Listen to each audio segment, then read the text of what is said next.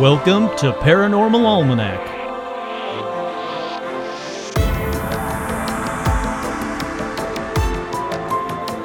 With your host, Kurt Sandvig.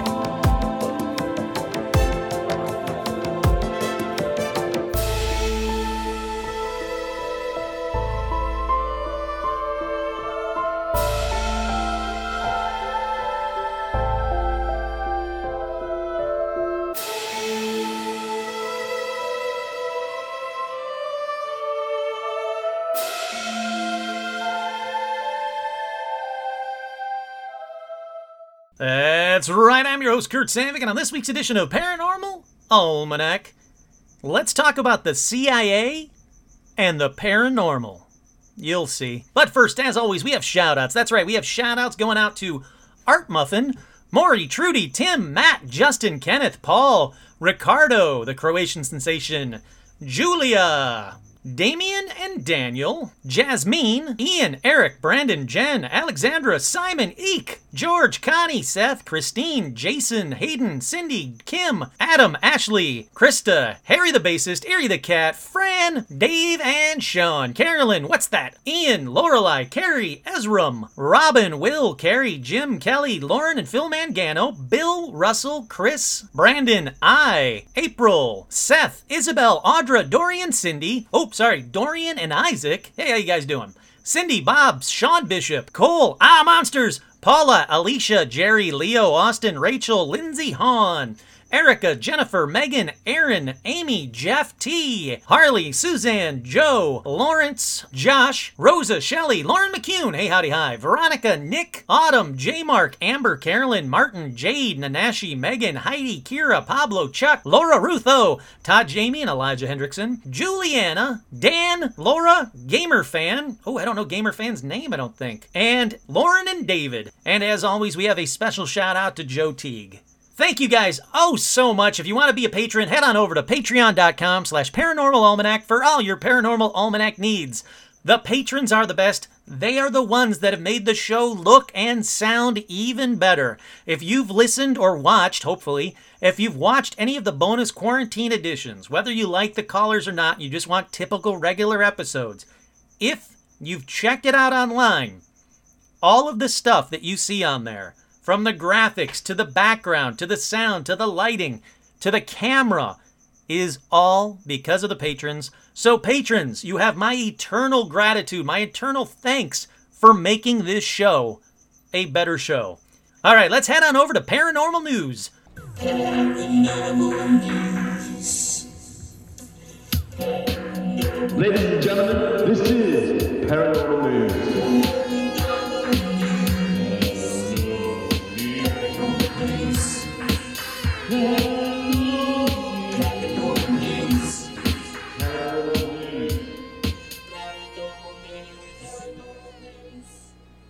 The first story up in Paranormal, there's a lot of it. I mean, it's only been like two weeks, I think, since I did one of these regular episodes. But in two weeks, I have a ton of paranormal news. So let's head on over to Paranormal News.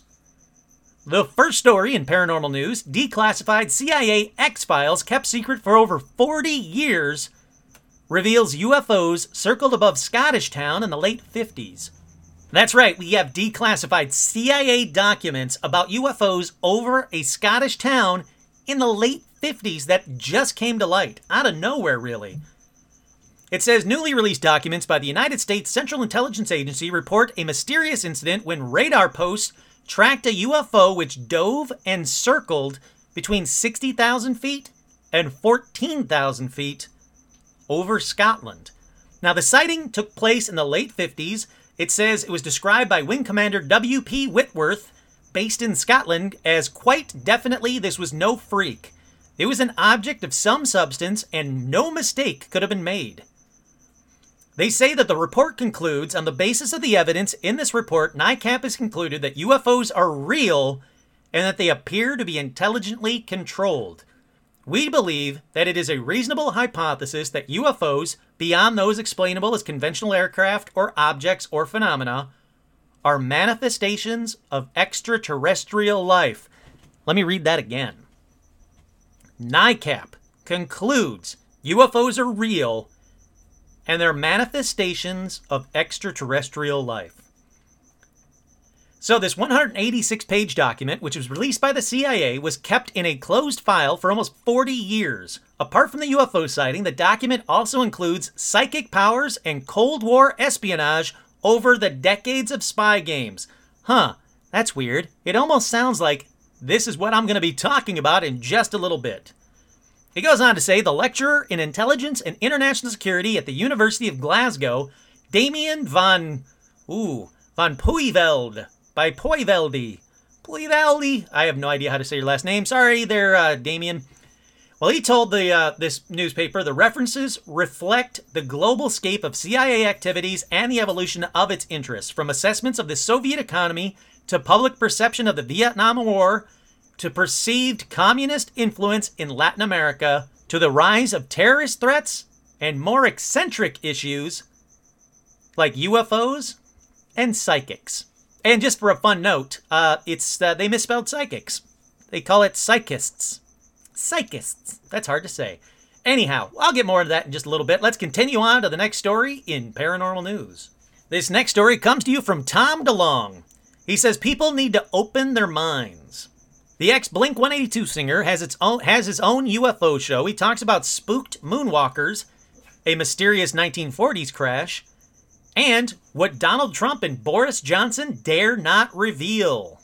He said people used to buckle up. They open their people need to buckle up, open their minds, and stop talking about, you know, aliens and extraterrestrials, because I have a feeling that's not exactly what it is. What he means by that, I have no idea. But uh, he's gone on to say, like, he has, you know, the expertise, he has the knowledge, he has knowledge that some of us don't even have. He says, I got deeply involved when I was starting seventh grade. Then, after we signed to a major label, I used my first check to buy a computer specifically to get deeper into researching the subject. It's really all I've ever done outside of music and building a family. And I gotta say, I, I really do respect some of the stuff that he's done, a lot of the stuff that he's done. I mean, he's the one that figured out or found his division, whatever you want to call it, his program, found out about the top secret twenty-two million dollars U F O ta- uh, twenty-two million dollars U F O task force. And he's also found out about the Tic Tacs and the, the gimbal and a lot of the U F Os that we've been seeing. And he says they even have materials. So basically the article just goes on to say it's not conspiratorial. Anyone can go on to the C I A website and read thousands of reports. There's just a vacuum of conversation. Our government has had decades of the very difficult burden of dealing with something that is extremely advanced but poorly understood. They need time to dig into this, to understand it, to gather data, and analyze it. Huh, the C I A's brought up two for two in paranormal news. Almost like it's part of this episode. Alrighty, up next in paranormal news. No longer in the shadows, Pentagon's U F O unit will make some findings public. Yes, again. They've been ta- I know I've already talked about this one, but they're talking about it again.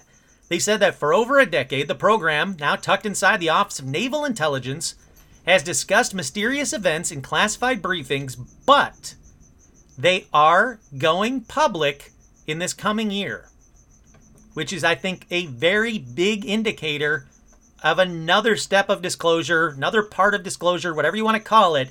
Disclosure is happening. It's becoming a very public thing to talk about. They said in twenty seventeen they disclosed the existence of a predecessor unit called the Advanced Aerospace Threat Identification Program, that twenty-two million dollars program I was just talking about a second ago. But this new program, this new program's going to go to the public. It's going to tell the public. Now, don't get your hopes up. They're going to tell us everything, because I can guarantee us, I can guarantee you and me, all of us, I can guarantee they are not going to tell us everything, not even remotely. But even if they nickel and dime out the information, they give us just a little bit, a little taste here and there, we're getting a ton more information that we would have got ten years ago, twenty years ago, hell, five years ago. It's becoming more norm to talk about U F Os. And again, that's a good thing. All righty, up next in paranormal news, how to watch as an asteroid zooms close to Earth this week. That's right. It's not uncommon for asteroids to pass relatively close to Earth, but it's rare we get the chance to witness them as they go by. But this Friday, asteroid twenty twenty S W will be visible. The asteroid will make its closest approach to our planet on Thursday. But you just said Friday. That's weird. Um, now it's saying Thursday. The asteroid will make its closest approach to our planet on Thursday. Eager skywatchers will have the unique opportunity to witness twenty twenty S W's close approach via a live feed, courtesy of the Virtual Telescope Project, starting on Wednesday at six p.m. Eastern Time. Okay, it went from Friday to Thursday. Now we're at Wednesday. If this keeps going, it's going to be too late for me to even tell you about it, because it's already... It's already Wednesday, right? What is happening? This is the worst written article ever. Yeah, it's... today at three then? So apparently today at three, you can check it out by going over to Virtual Telescope Project. And that's virtual telescope dot e u. Not .com, not .org, not .any of those, .eu. So, sorry for the late notice, I guess, but it's not my fault. Uh, but check it out. You can watch the asteroid go by if you go to that website, virtual telescope dot e u. Up next in paranormal news, Stitch, it's cool, buddy. Nebraska Bigfoot Museum says torn braided flag provides new evidence of Bigfoot. That's right, of Bigfoot. There's one specific word Harriet McFeely listens for when she talks to guests at her museum in Hastings. Hastings, Nebraska, that is. Weird is the key word here. I always say to people, you ever have anything weird, you ever hear anything weird, then they always throw out, well, there was this one weird feeling. And that one weird thing after another is what led to the creation of the Nebraska Bigfoot Crossroads of America Museum. The latest peculiar exhibit comes courtesy of Garrison, Nebraska, a tiny town about ninety-five miles northeast of Hastings. The flag at the local cemetery was discovered torn up. Garrison resident Jim Darrow initially blamed a recent thunderstorm, uh, recent thunderstorm, but then he looked closer. And he noticed the flag was braided. He said three large braids are tied into very hard knots at the end, which is amazing itself, but then if you look closer, there's very tiny braids, single strands of fabric that are braided and then knotted and then braided again. When a museum visitor relayed the story to McFeely, she knew she needed to see the flag. She says, I saw this picture and that big knot up there, that's all I saw and I knew it. I knew it. It was the same. The same as what? Well, the same as the horse braid exhibit already at the museum. McFeely says horses across the world sometimes show up with unexplained braids in their hair. She said the braided horses could be connected to Bigfoot. What the hell is happening right now? All right, let me continue on with this story. All I know is of all of these places, every place where there is horses that have been braided, we've also found footprints that we've made casts out of. People have taken pictures of Bigfoot there as well. Now, she visited Garrison and got Darrow to donate the flag. While there, locals told McFeely of several other mysterious sightings. Two people shared unexplained stories from nearby Stromsburg and Seward. And McFeely's news conference today, this is what she had to say. It lends some credence to the idea of Bigfoot. That's as good of an explanation as any. It doesn't even matter if they believe or not, because I do, McFeely says. Yeah, I guess. I mean, I'll be honest, this is the first I've ever heard of Bigfoot braiding horses' hairs and then a, a flag. You know, if I found a ripped-up flag that's been braided in a cemetery, I'd go and ask the local goths. I'd find the closest local goth youth, and I'd be like, hey, which one of you chuckleheads just braided a flag? My first thought would not be, oh, there's got to be a Bigfoot around here. Bigfoot, they love to braid stuff. If you find a horse, Bigfoot just walk up and start braiding them. What is happening with this story? I, I yeah, I got nothing, man. Um, grain of salt news story, I guess. But again, who the hell am I to say, you know, no to it? I don't know what the hell Bigfoot do for fun. Maybe they do braid horses' hairs for fun. I don't know. It's just a weird one. Alrighty, continuing on with Bigfoot. North Carolina town declares Bigfoot world's social distancing champion. That's about all you need to know from that story. It's just a fun little story. They said, hey, everybody's social distancing right now, but nobody does it as good as Bigfoot. Alrighty, moving on to paranormal news, because we got more stories. I'm telling you, there's a lot of stories in paranormal news. This isn't even all of them, but I'm like fifteen minutes into this episode. But all right, let me keep going. Man captures Gettysburg ghosts in spine-tingling video during tour of the Civil War site. He says he saw the shapes the size of humans moving in the darkness. A man said he captured video footage of ghosts during a late-night tour of the infamous Civil War battle in Gettysburg. His name is Greg Euling. He's forty-six. He said he and his family had driven down to the site as tourists to learn more about the history of the Civil War and to see the old battlegrounds where the guy blah blah. You know why he was there. Let's get to the video. Let's make with the spooky. All right, first I'm watching it. Okay, it's him driving up. How long is this video? Oh, no, it's not that long. Okay, it's him driving up. Still him driving up. I see two cannons. Oh!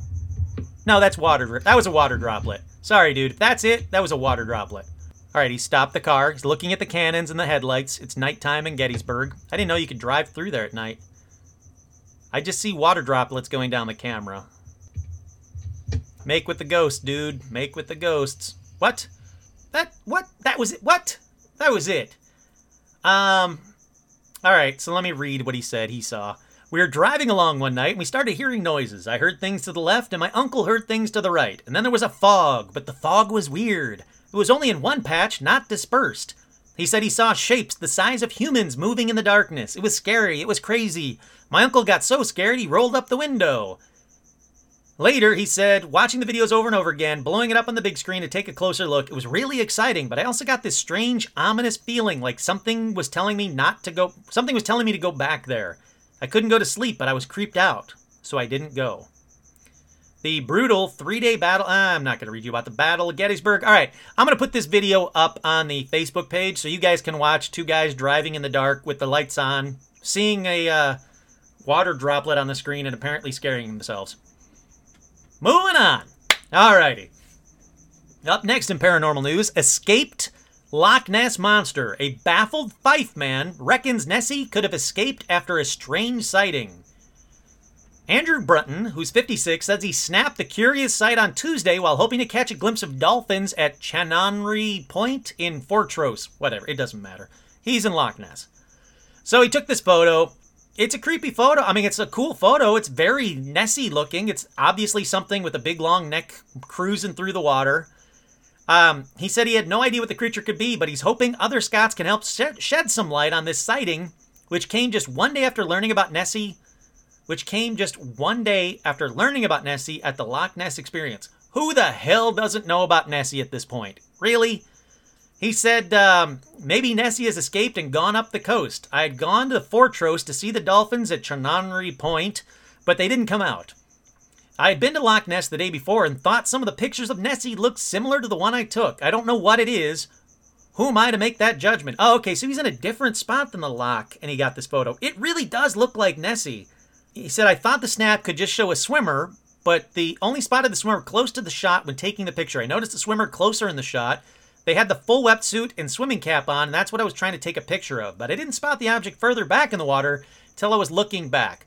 Okay, the fact that there's a guy in the foreground, and I see what he's talking about. There's a guy in the foreground swimming, and the guy looks very similar in size to the Nessie.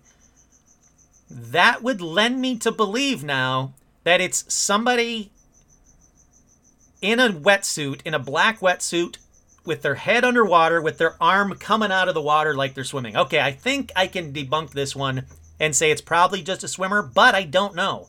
Being for all I know, it could be, I don't know. Well, no, it does look like it's moving. That's going to be my guess. Again, I'll throw this up on the Facebook. You guys can take a look, see what you guys think. And, um, well, yeah, just see what you guys think. Alrighty. Finally, in paranormal news. That time the C I A was convinced a self-proclaimed psychic had paranormal activities. Nope, paranormal abilities. That's it. That's the word. Alrighty. This, again, connects to this episode. The Central Intelligence Agency announced this week it had posted more than twelve million pages of declassified documents online. I'll be honest with you guys right now. I did not read anywhere near twelve million of the pages that they just declassified. But I have read a bunch of them.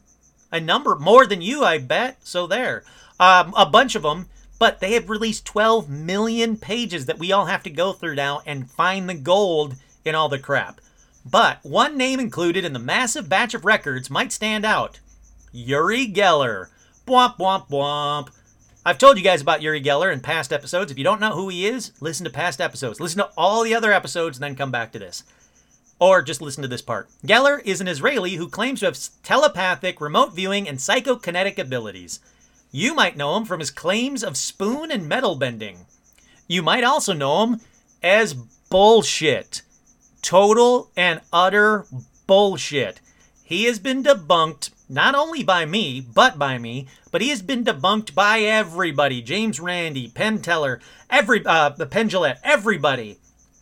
Look, Uri Geller was a decent at best magician type dude that went on to like, went on to like Johnny Carson and went on all these shows and would bend spoons and forks and just blow everybody's minds. But it was all bullshit. It was all a gimmick. It was all a bit. And people figured out how he did it and debunked the fuck out of him. But anyhow, Geller told the Washington Post he became involved with the C I A in the early nineteen seventies. The agency had grown concerned that, quote, there were people like me in Russia. He said there was a woman who could move things with her mind, and they were concerned. More on her later. According to Geller, a C I A scientist re- received a letter from Israel which came from another scientist who had seen Geller perform. So he wound up in America and began to undergo testing for the agency. He says, I found it very fascinating, but also very grueling, because I became almost like a guinea pig. Now, these experiments with Geller took place during an experiment conducted in August of nineteen seventy-three, in which officials wanted to see if a sequestered Geller could replicate artwork. To put it another way, here's how the documents explain the goal. The objective of this group of experimental sessions is to verify Geller's apparent paranormal perception under carefully controlled conditions and to head towards an understanding of the physical and psychological variables underlying his apparent ability. The experiment stretched on for a few days. Geller was isolated in different ways. As a result of Geller's success in this experimental period, we consider that he has demonstrated his paranormal perceptual ability in a convincing and unambiguous manner. Interesting, because he's bullshit. On day one of the experiments, Geller was closeted in an opaque, acoustically and electrically shielded room. Two drawings were randomly selected by searching a large dictionary and picking, picking the first word that could reasonably be drawn. The first word obtained in this manner was fuse, and the object drawn was a firecracker. All target selection and pictures drawings were done with Geller already in the shielded room. Geller was notified via intercom when the target picture was drawn and taped to the wall outside his enclosure. His almost immediate response was that he saw a cylinder with a noise coming out of it. He was continuously monitored by a one-way audio circuit. His drawing to correspond to the target was a drum along with a number of other cylindrical-looking drawings. The next word was bunch. The target grew a or drew. The target drew a bunch of grapes. Geller said he saw drops of water coming out of the picture. Then he talked about purple circles. Finally, he said that he was quite sure that he had the picture. His drawing was indeed a bunch of grapes. Both the target picture and Geller's rendition had twenty-four grapes in the bunch. All right, that's impressive. I'll give him that one. But Geller wasn't always able to replicate the picture, according to the records. Now, he says he remembered it differently, saying, every time I was tested, I passed. Bullshit. But in one experiment called a pure clairvoyance task, a picture was drawn by a scientist who was from outside the usual group. That picture was locked in a room before Geller arrived. He was then led into the room and asked to draw it. He drew a number of pictures, all of which he rejected as not being applicable. He got no clear impressions and passed. It should be noted that the picture was drawn by a scientist of whom Geller is not fond, and Geller asked if, at the outset if that was the case. The experimenters said that that was not the case since they didn't know who had drawn the picture. Geller felt vindicated to some extent when he found out his initial guess to the artist had been correct. Ah, that sounds like excuses to me. When asked if he thought the C I A wanted to use his powers for good or whether they had other motives, Geller said, I cannot answer that. I can't. Because I cannot deny and I cannot confirm certain missions that I was given to do by the C I A. But because I'm an ideological tailored and I'm honed to love my country, Israel, and Israel had long relationship with America and the C I A and the N S A, I cannot answer that to you. But I can tell you one thing for sure. The C I A, N S A are in the business to protect the American people. They have been in that business for decades, and I have nothing to say about the C I A. You can find the documents published online by the C I A very easily. I'm going to give you guys links um, a little bit later, but if you really want the links, it's pretty easy.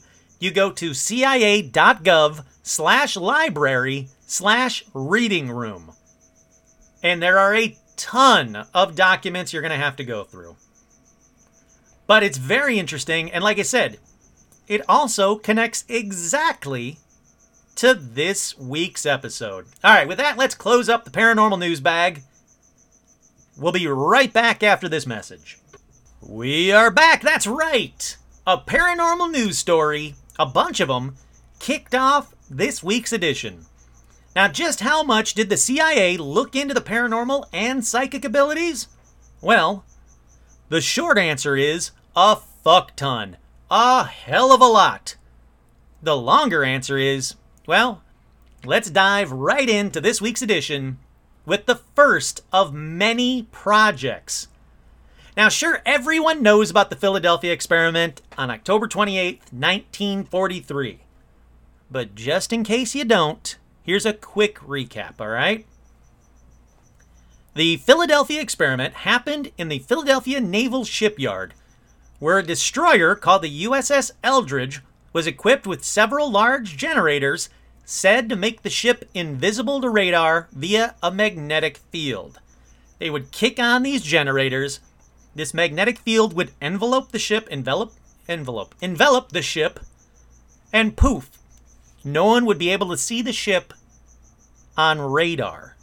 Alrighty. So the Eldridge started off going slowly down the harbor.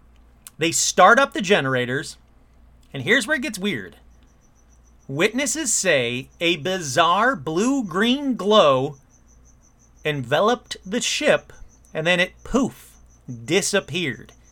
Didn't disappear to radar. I mean, it disappeared. It was freaking gone. Vanished completely. Reports say the Eldridge appeared in the Norfolk Naval Shipyard in Virginia. Remember, it started out in Philadelphia, poof, disappears and appears in Virginia for a full minute. Then it reappeared back in Philadelphia. Now, stories say some crew members vanished and some crew members melded with the steel hull of the ship. Now, depending on where you get your information, the generators were Tesla's design taken from his apartment after he died. Now, let me just tell you this. I can't find anything that proves beyond a shadow of a doubt the Philadelphia experiment happened. So, huge grain of salt.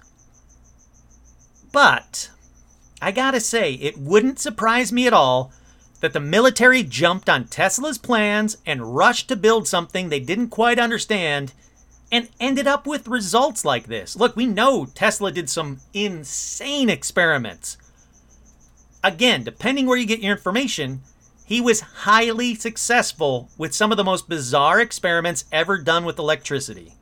There are reports that there was a Tesla death ray. There were plans for it that they found in Tesla's apartment after he died. It's a fact that a ton of his experiments and, and documents and plans all disappeared from his apartment after he died. All of that is true. But I added this one here to show, if true, the military definitely seemed to have an interest in the paranormal or what was considered or is considered science fiction. Look, they were desperate to get one-upsmen on the rest of the world, on Russia, on the Nazis. They were desperate to figure out how they could use technology, even pseudoscience technology, to better the army or the military or America in general. So I will say the Philadelphia experiment, whether it's true or not, what is true is that the Nazis had a serious interest in the paranormal. That's a fact. When they fell, every Allied country scrambled to get their hands on all of the Nazi research. Like the British and U S L, U S L, like the British and U S intelligence initiative called Operation Alsus. Now, Operation Alsus is when they went in and tried to find everything and everyone involved in Nazi rocket science. But it also found something they weren't expecting. It found cache of documents and artifacts that were part of the, oh, I already forgot how to say this. Hold on one second. Let's find out how to pronounce something. Annenerbe. Annenerbe. All right, back to the story. They also found a ton of cache of documents and artifacts that were part of the Annenerbe, which is Heinrich Himmler's science organization based at the Wewel, the Wewelsel, Wesvel, Wal, Welsberg, Wellesberg Castle. Doesn't matter. They found it in a castle, which Himmler adopted as an S S base on the advice of occultist Karl Willegut, who was just batshit crazy and really not worth going into for this story. Look, all you need to know is he was an occultist. Himmler listened to him and said, all right, we're going to build a castle. We're going to build a base in this castle. And in this castle, in this base, we're going to delve so deep into the paranormal and the occult, mostly the occult. All right. Where were we? The Americans grab up a ton of documents from the Annenerbe and see that the Nazis were really into both the occult and the paranormal. They had a they had done a ton of research, not only into runes, ancient religions, Christianity. They even tried to find the Holy Grail and the Spear of Destiny, but also they had done a ton of research into E S P, psychokinesis, map dowsing, and basically everything to do with psychic powers and how to get them, or more importantly, how to learn them, how to control them, and how to master them. Now, it was later found out at the same time as the Americans and the British finding documents like these, the Russians found them as well in other German strongholds. So this stuff was everywhere, and every ally was finding it and just scooping it up. So all this happened in nineteen forty-three. For the next ten years, it seems that both the Americans and the Russians really continued the Nazi research in mind control and E S P. On the Russian side, they had Nina Kulagina. Now, she was a master psychic, the one that Uri Geller was talking about in that paranormal news story. So Nina was a master psychic. She could stop an animal's heart with just her mind. It was a frog, but still, that's pretty freaking crazy. Now, Nina said she learned of her powers when she hit puberty, interesting, and things around her moved when she got angry. Sound familiar? It should. That's the beginning of poltergeists. A hundred percent. So she hits puberty, things around her start to move when she gets angry. Now, I will say, she was caught faking psychic powers with magnets and strings many times. So I don't know how much of her powers were real. I don't know how much to believe her, to be honest with you, but you can find videos of her on YouTube because she lived to nineteen ninety. Now, I watched a few of them, and I'll be honest, I thought she's just a shitty magician. I wasn't really too impressed. I was like, eh, I've seen better magicians. She's not that good. But maybe there's something to her. Maybe there really is. Now, the Russians made it seem like they had someone that can control minds. So partially in response, but mostly because of the Nazi documents, the Americans started M K Ultra. Now, hopefully you guys will remember that I talked about M K Ultra on a previous episode. So again, I'm not going to go too much into it, but M K Ultra has been proven true. The American government dosed people with L S D to try and spark psychic powers. Now, they called it psychopharmacology, and it went at least to the sixties under the name M K Ultra. But it popped up again and again in various names and codes that I'll be talking about in just a little bit. Alrighty. So, with remote viewing operations buildings located on the Fort George Meade Army Facility in Fort Meade, Maryland, and another operation running out of, yep, Wright-Patterson. Who would have thought it? I know, shocker, right? Yep, Wright-Patterson gets wrapped up into M K Ultra, wrapped up into psychic uh, abilities, if you will, wrapped up into a lot of weird shit. And so, of course, it's going to pop up here. But there, they had a secretary named Rosemary Smith who said she was a psychic, and again, grain of salt. I'm going to say it a lot during this episode. Again, grain of salt time. They trained Rosemary Smith to psychically track and even find a downed Soviet bomber in Africa, which, according to some other documents, Rosemary managed to find it using her powers within a few miles of its crash.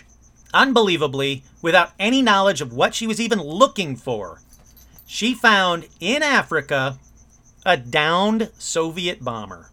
Other Army psychics found a new Soviet Typhoon-class nuclear sub using their powers. And now, even as recent as nineteen ninety-one, there's a Freedom of Information Act C I A document about the continued use of psychics in the military called the Anomalous Mental Cognition. Now, that was a three point nine million dollars program. Now, you can read about the entire released classified documents. I'll throw it over on the Facebook page.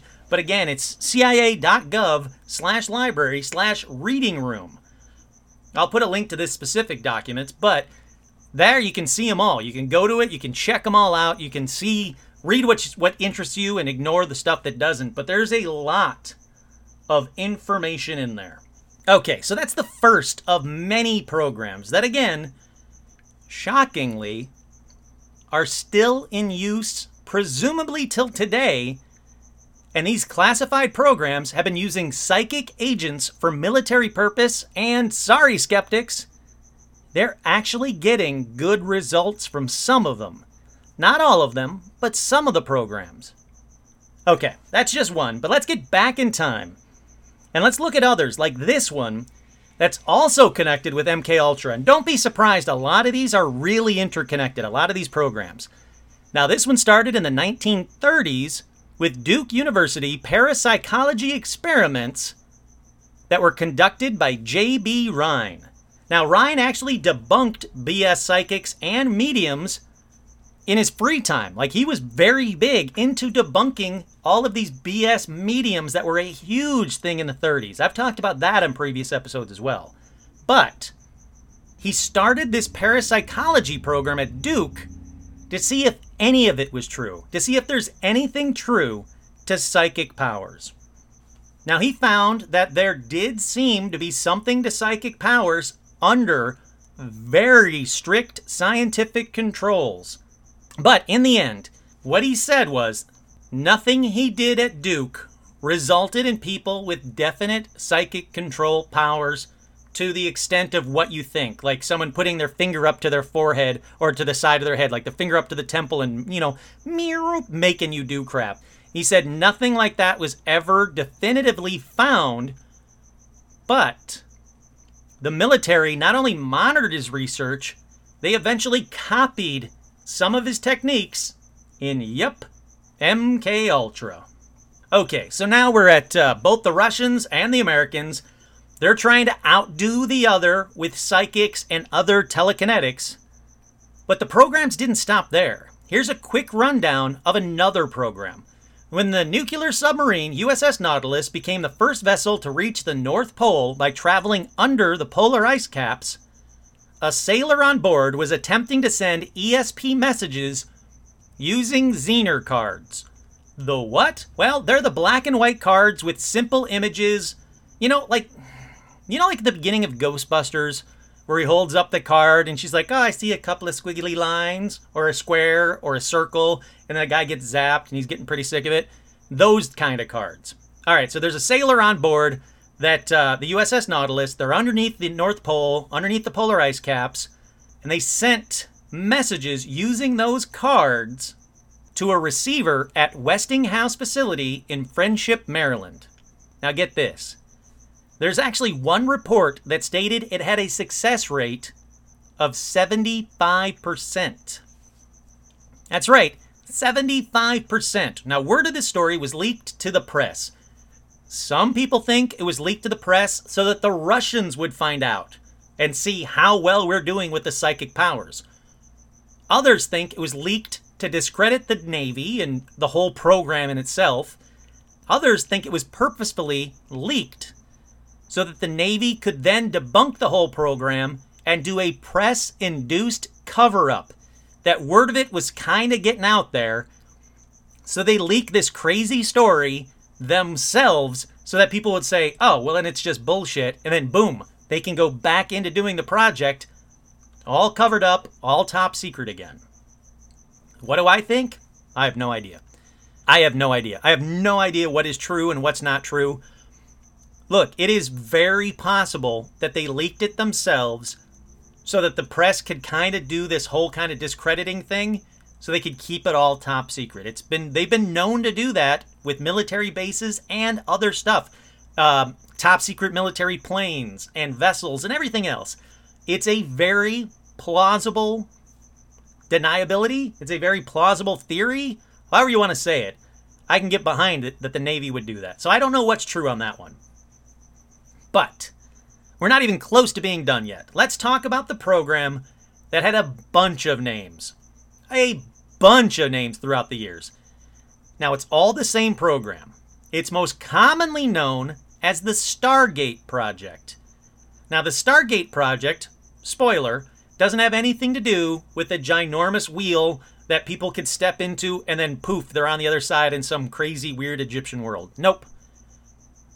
It's called the Stargate Project, but it's also known as Project Sunstreak, Project N one X, Project Center Lane, Gondola-ish, where they got up, that one I have no idea, Grill Flame, again, no idea, Center Lane, Sunstreak, Scanit, that's Scanate, Scanate? I don't, doesn't matter, but it also had other names, but again, it's most commonly known as the Stargate Project.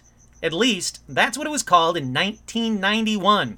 We're not even back in the forties and fifties and thirties. We're up to nineteen ninety-one right now. Now, this project seemed to have started in nineteen seventy-eight at Fort Meade, Maryland, by the Defense Intelligence Agency and S R I International, which was a California contractor. Its project, or the project, was to investigate the potential for psychic phenomena in military and domestic intelligence applications. The main project was remote viewing.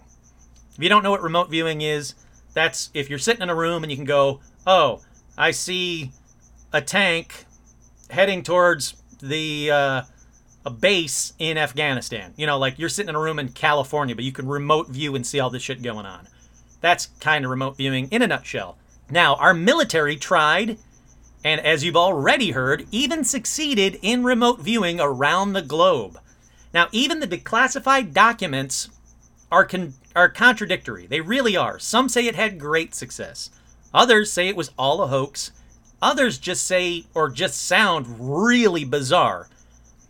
So again, I just don't know what to think, but I will say the fact that the project ran for at least thirteen years, maybe even longer, all of it funded and run by the military, all of it top secret, I seriously doubt there were zero success stories. Whether we ever get to hear about them is another story, but again, the C I A was really good about sending out fake stuff to confuse the Russians and other countries trying to do the same stuff that we were trying to do with the psychic powers. And the Russians were equally good at sending out fake stuff. But amongst that fake stuff, there were successes. A lot of successes. But you got to figure out which one's real and which one's fake based on declassified documents that all came out, sadly, at the same time. And with that, let's take a detour into Crazy Town. I'm talking batshit crazy town. A trip to Mars that happened on May twenty-second, nineteen eighty-four. What? How? Who? What? eighty-four? Huh? Mars? Yep. Do that for another ten minutes. and it still won't make this any less batshit crazy. All right, well, it wasn't the typical rocket to Mars, land a rover, have some fun off-roading on the Mars surface. Nope. This one was a psychic trip to Mars. So, with that, we're talking huge, huge grain of salt, grain time. Of salt time. You're going to need it. You are absolutely going to need a huge grain of salt for this next part. It was called psychoenergetics, or a mental process by which an individual perceives, communicates with, communi- perceives, communicates with, and or perturbs characteristics of a designated target, person, or even remote in space and or time from that individual. Look, just stick with mental process or psychoenergetics, because an individual perceives, communicates with, and or perturbs characteristics of a designated target, person, or even remote in space and or time from that individual is a terrible acronym. That's, it doesn't even sound like, I mean, it sounds like SHIELD. You know, you back in the old, uh, uh, not the old, but the the Marvel movies where they, you know, tell you what SHIELD stood for. It's like that, but it would be um, M P I P C P C D T P E R S T I. That's what it stands for. That's the acronym for that. Now, go with psychoenergetics. All right, now you can look this one up yourself in the public reading room section of the Central Intelligence Agency websites that I talked about earlier. Here's what you want to look up. Mars Exploration, May twenty-second, nineteen eighty-four. If you do, here's basically what happened. A subject was given a sealed envelope just prior to the interview that you can read online. Now, the subject had verbal access to, quote, selected geographic coordinates provided by the parties requesting the inter- the information. You know, you got to read through a ton of batshit, so I'm going to skip to the really bizarre good stuff. Here you go. Approved for release. Mars Exploration, May twenty-second, nineteen eighty-four. Method of site acquisition, sealed envelope coupled with geographic coordinates. Let's skip on down. Alrighty. So there's the monitor and the subject. The subject is the psychic. The monitor says, all right, now, using the information in the envelope I provided, exclusively focusing your attention now. Using the information in the envelope, focus on forty point eight nine degrees north by nine point five five degrees west. So the subject says, I want to say it looks like, uh, I don't know, it sort of looks like, I kind of got an oblique view of a pyramid or pyramid form. It's very high. It's kind of sitting in a large, depressed area. And the monitor's like, okay. And the subject goes, it's yellowish, uh, ochre color. The monitor's like, all right, move in time to the time indicated in the envelope, the envelope I provided you, and describe what's happening. And the subject says, I'm tracking severe, severe clouds, more like dust storms. Ah, it's a geologic problem. Seems to be like a, uh, just a minute. I've got to iron this out. It's really weird. He goes on to say, I'm looking at uh, after effect of a major geological problem. And the monitor says, okay, go back in time before the geologic problem. And the subject goes, ah, total difference. It's before. There's, I don't know, oh hell, it's like mountains of dirt appear and then disappear when you go before. I see a large flat surface, very smooth, angled walls. They're really large, though I mean they're megalithic. And he says, okay, I'm also seeing, uh, it's like a perception of a shadow of people. Very tall, thin. It's only a shadow. It's, if, it's as if they were there and they're not. They're not there anymore. And the guy goes, okay, go back in time before when they're there. And the subject says, um, it's like a lot of static on the line. I keep seeing very large people. They appear thin and tall. They're wearing some kind of strange clothes. So the monitor gives him some more geographic locations to go to. And he goes, okay, now I'm deep inside a cavern. Not a cavern, more like a canyon. I'm looking up at the sides of a steep wall that seemed to go on forever. And then there's like a structure. It's like the wall of a canyon itself has been carved. Again, I'm getting very large structures.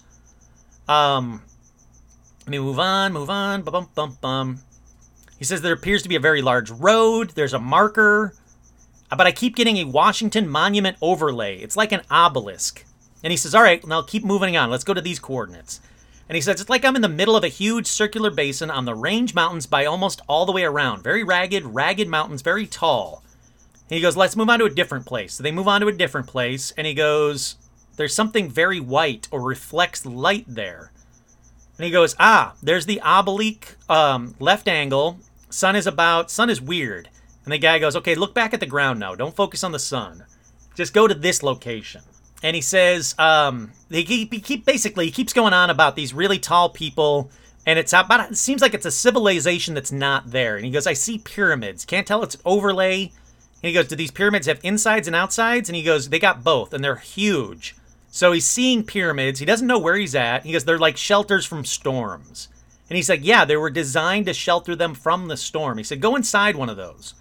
So he goes inside, and he basically sees skeletons. He said it's past their time. They're dying. It's past their time or age. He said they're very philosophic about it. They're looking for a way to survive, but they just can't. They can't seem to get the uh, to get their way out. And he goes on to say that they basically sees the skeletons like they're all dead. And he goes, uh, okay, what's left? Is there anybody left? Where did the others go? How did they go? And he goes, well, don't know what the hell it is. It looks like a inside of a larger boat, very rounded walls with shiny metal. And he says, go along with them on their journey. Find out where they go. And he goes, I got the impression of a really crazy pace, place with volcanoes and gas pockets and strange planets, strange plants. Very volatile place.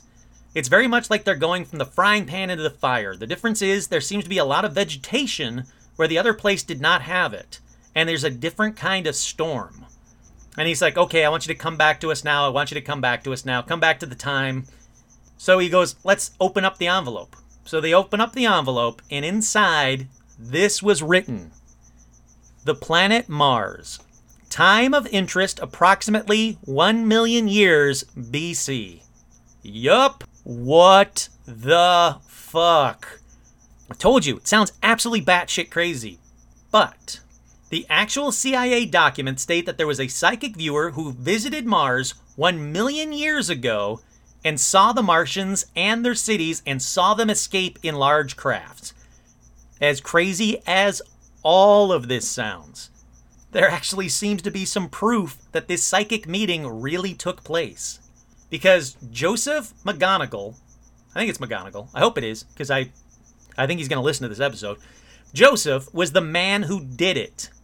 He was also the man who did that submarine location experiment. Now, he's been awarded the Legion of Merit Award and as proof of his time in the military. But, for me anyway, the really interesting thing is he talks about this Mars experiment before it was declassified. Like, before anyone even knew about this very top secret supposed experiment. Now, he didn't just talk about it. He wrote about it. He wrote about it in his book called Mind Trek in nineteen ninety-three. Now, you got to remember, these documents just became declassified, just became public knowledge. This guy talked about this Mars experiment that's in these C I A documents in nineteen ninety-three. So, in essence, we may have proof that this experiment took place from the guy who did it. Look, I don't know what to think about this one. Not even a clue what to think about this one. Because it sounds so batshit crazy dumb that I immediately want to go, no, no, no, no. There was not a psychic viewer who went to Mars psychically, saw the Martians, but not today, from a million years ago. It's just dumb. But it just might be true. How crazy is that one? That that just might be true. Now, Joseph McGonagall teaches at the Monroe the Monroe Institute. Um, I, I guess I could read you a little bit from their website. It's the Monroe Institute dot com. So if you go to Monroe Institute, I'm sorry, not .com, .org. If you go to Monroe Institute dot org, it says, you are more than your physical body. Our purpose? Well, I got to click on to find out what the purpose is. What's my purpose? Our purpose, the global awakening of human consciousness. Our mission, helping people create more meaningful and joyful lives through the guided exploration of expanded consciousness. That's right, the Monroe Institute is the world leader in human consciousness exploration, founded in the early seventies as an educational and research organization by Robert A. Monroe. Our experiential program are offered on our main campus in Faber, Virginia, as well as twelve additional countries and online. Using specially designed binaural, binaural beat audio-guided technology originally developed by Bob Monroe, you will learn valuable tools to explore, navigate, and use non-physical aspects of your own higher consciousness. Okay. It goes on even more hippy-dippy, but again, I can't really slam it as much as I would like to because it seems like it works. And remember, Joseph McGonigal teaches there. There's got to be something to this, right? I mean, again, as batshit crazy as it sounds, there might be something to all this. If he hadn't wrote about it in nineteen ninety-three, I would have just went, bullshit, he read this declassified document, and now he's trying to be like, oh, that was me. I, I did that. I Yep, I went to Mars in, in, in, uh, in the eighties, and...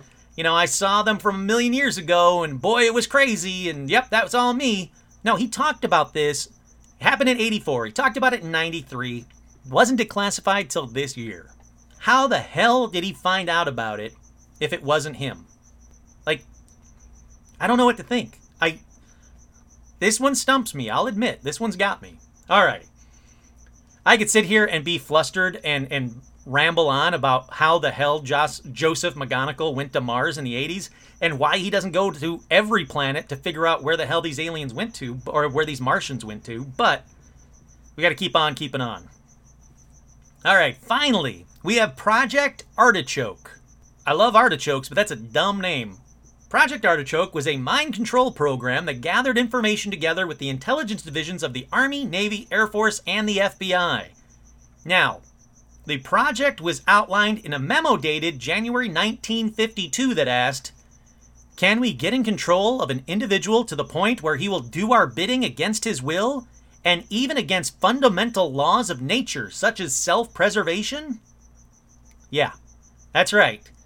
Project Artichoke is Manchurian Candidate kind of shit.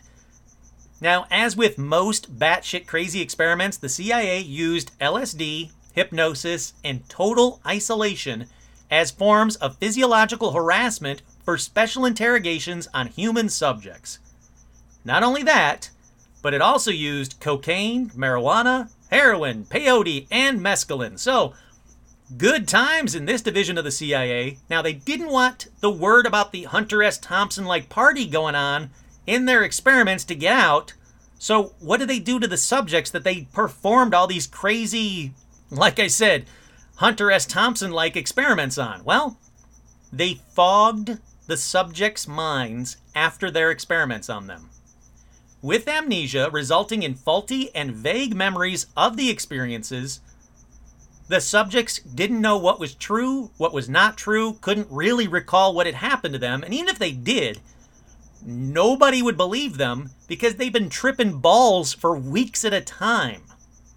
Project Artichoke must have been crazy good times for those people that signed up, but they'll never remember it because, you know, they went way past the extreme on let's see how many drugs a person can take while we're doing hypnosis and total isolation and physiological harassment and interrogating them. What a fucking messed up thing. Anyhow, Artichoke researched the potential of dengue fever and other diseases, and a declassified Artichoke memo read, "Not all viruses have to be lethal. The objective includes those that act as short-term and long-term incapacitating agents." All right, ultimately, what they wanted.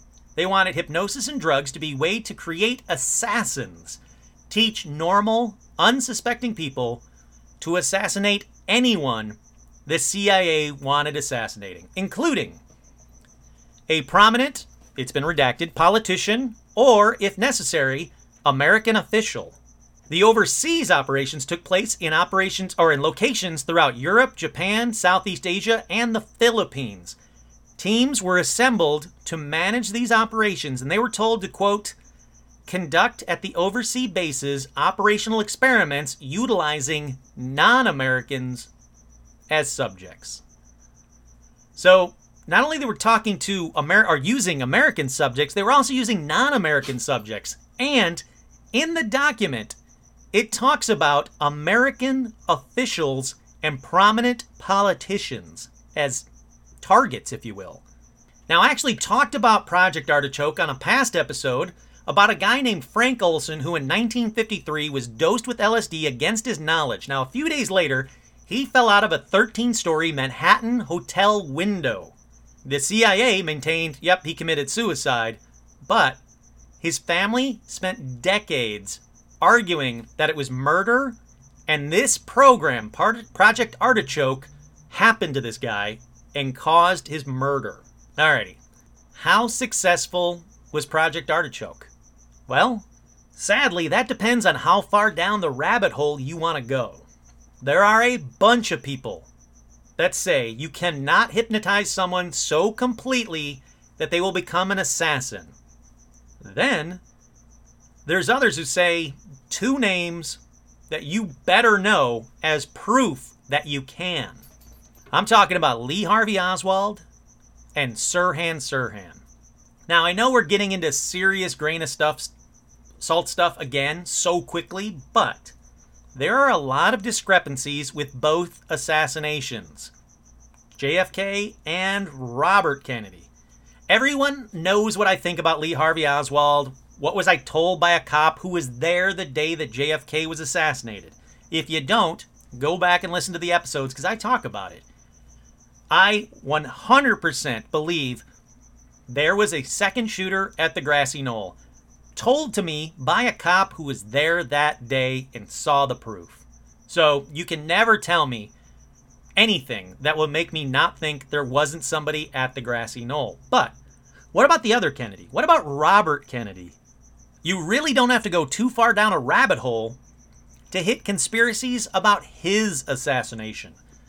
The number of shots fired is widely debated. As many as thirteen bullets were recorded firing, and supposedly all from a gun that only held eight bullets. A very clear recording from that night revealed at least two instances in which the time between shots was shorter than humanly possible to do with that gun. Not only that, it had different resonances indicating there was more than one gun. Now, there was a security guard that may have been another shooter. Experts said the fatal shot to Kennedy's head came from behind from a distance of just one inch, not from the feet away that Sirhan Sirhan was in front of Kennedy. Two other shots went into his back.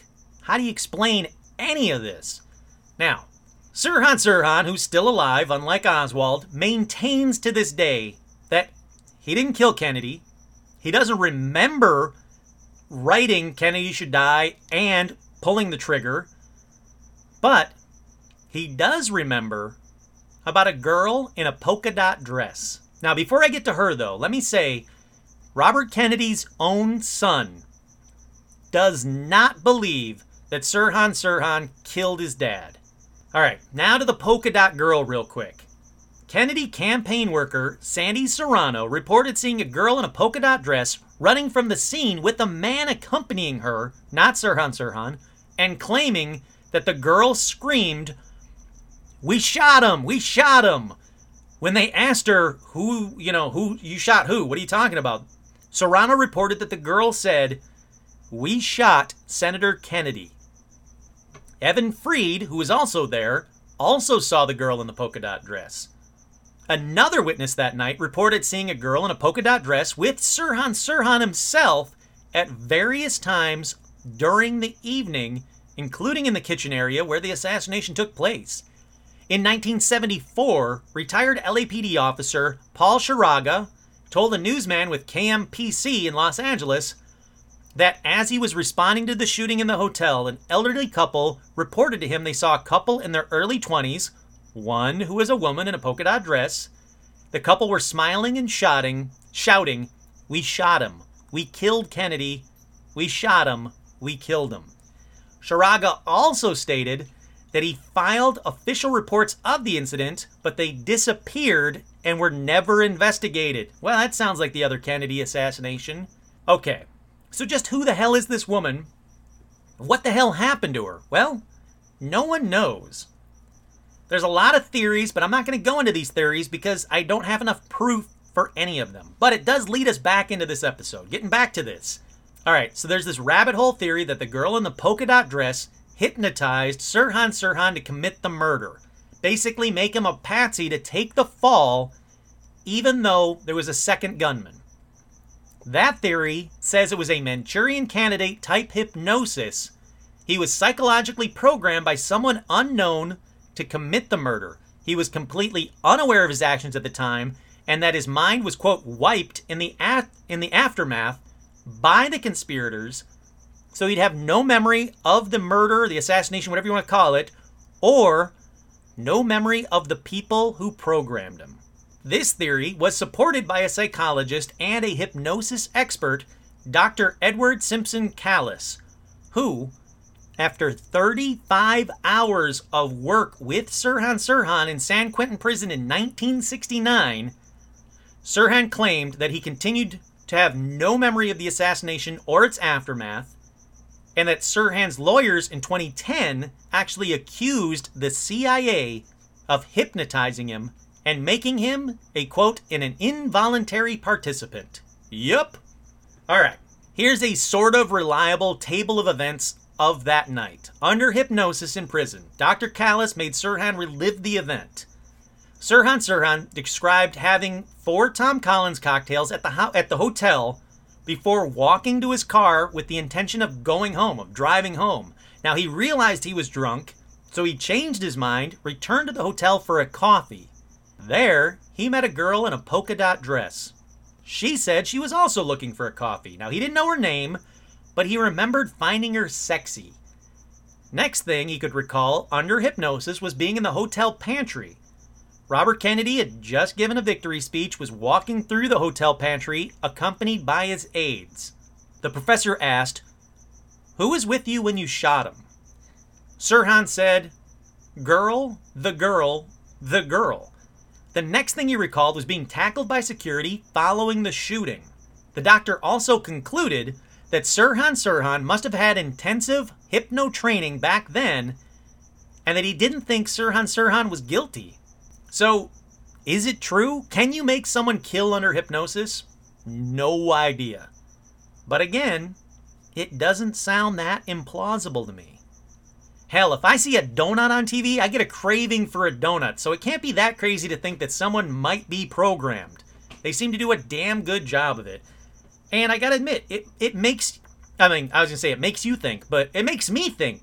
Does it, it makes you think, doesn't it? It also makes you sleepy. Listen to the sound of my voice. You are falling asleep. When you wake up, you will get me donuts. You will have the urge to buy Kurt some donuts. All right, before this episode ends, let me just uh, read a little bit from the recently declassified documents on the C I A's website itself. I'm not going to go too much into this because the episode's getting kind of long, and, you know, frankly, you guys can read. You can check it out for yourself. But um, it is very bizarre. They talk about uh, raising judgments on the occult from the from the Nazi investigations. Could any of it been true? What they found from psychics? Is there any um, any logic to the right brain intuitive insight to achieve a complete, comfortable grasp of the concepts involved? Let me go on to the next one. They they go into the scientific research about different aspects and different uh, parts of the brain and how they could possibly go into biofeedback and psychic and um, Uh, telekinesis, the role frequencies play, the role brain stimulation plays. And I don't mean like, you know, you thinking about something. I mean them actually poking different sections of the brain to try and get different results. Consciousness and energy. I mean, it really does talk. Holograms is a big one. It really does talk about a lot of stuff that you would immediately go, oh, that's just hoo-ha. That's just like, you know, crystals and and chakras and some dude sitting around going hmm and all this other weird consciousness crap. But it was scientifically researched by the C I A. They talk about transcendental meditation, chakras and energetic centers in the body, astral travel, the ability to manifest items that aren't really there, parallel universes, stargates, portals. You know, say what you will. There's a lot of really bizarre topics that are talked about in these declassified documents that it's just basically the tip of the iceberg on what the C I A was doing research into the paranormal and what responses they got from it. Look, many, many sites claim these studies never ended. They're still happening today. And not only that, many, many sites say there is indeed psychics and telekinetics in the C I A, in the government. Assassins that can use their mind to kill people. I mean, what the hell, man? This, when I originally started this episode, when I found out about the documents being released, and I was like, oh, that's cool. I always wanted to do an episode about the C I A and some of their weird projects that they did. Like I said, I've talked about a lot of them in the past. I had no idea the depth of bizarre topics that I would come across. Like, not even remotely. If you would have told me some dude visited Mars psychically, like if you called in one night, I would have been like, oh, uh-huh, sure. But I, in the back of my mind, I would have been thinking, bullshit. Now I don't know. It's confused me enough that I don't know. I don't know what to think. I mean, do I have psychic powers? No, not that I'm aware of. But let's let's try it anyway. But let's try something just for shits and giggles. I want you to get a deck of cards. I want you to take the cards out of the box. I want you to shuffle the cards as much as you'd like while I'm rambling right here. Take your time, shuffle some cards, cut them, put it back on the top, shuffle them again, you know, finish the cut, put them back on top, shuffle them again, then fan them out face down so you can't see them. Fan them out and pick a card. Did you pick the Queen of Diamonds? No, no, no, you picked the Five of Spades. Okay, if I got either of those right, you guys got to let me know. You guys got to, you know, write a review and, you know, hit the Facebook page and call up. And if I got either of those right, that's that's pretty freaking cool, huh? Or I should have done it. I should have done it more like, you know, I'm seeing a, you, you got a, um, you have a, you have a black card. You have, a, you know, like either a spade or, or a uh, club. I see a, I see a spade or a club. Mm, I don't see. I don't see an ace. I don't see a king. I see something between like the five and the jack. There you go. That's a little bit more crazy. But again, if I got any of that right, please, you know, hit me up. Let me know, because that's cool if I did it. Maybe I'm psychic and I just don't know it. I just have to talk about it enough for like over an hour at one sitting till I'm almost hoarse before I can become psychic. Who knows? All right, let me know if I got either of those right. But more importantly, what do you guys think? Do you think any of these programs are real? Do you think any of these programs actually proved that people have psychic powers or can learn psychic powers? Do you guys think that uh, the programs are still going on to this day? Do you guys think that some guy went to Mars psychically a million years ago and saw Martians? Boy, I just don't know what to think, man. This this ep- this whole episode confused the hell out of me. What do you think about Robert Kennedy? You think he was murdered by Sirhan Sirhan? Or do you think there was a second gunman? Have you ever looked into his? Because a ton of people look into J F K. Not that many people look into Robert Kennedy. It's interesting. I'll give you that. All right, that's enough questions for today. Once again, I'm your host, Kurt Sandvig, and this has been another edition of Paranormal Almanac.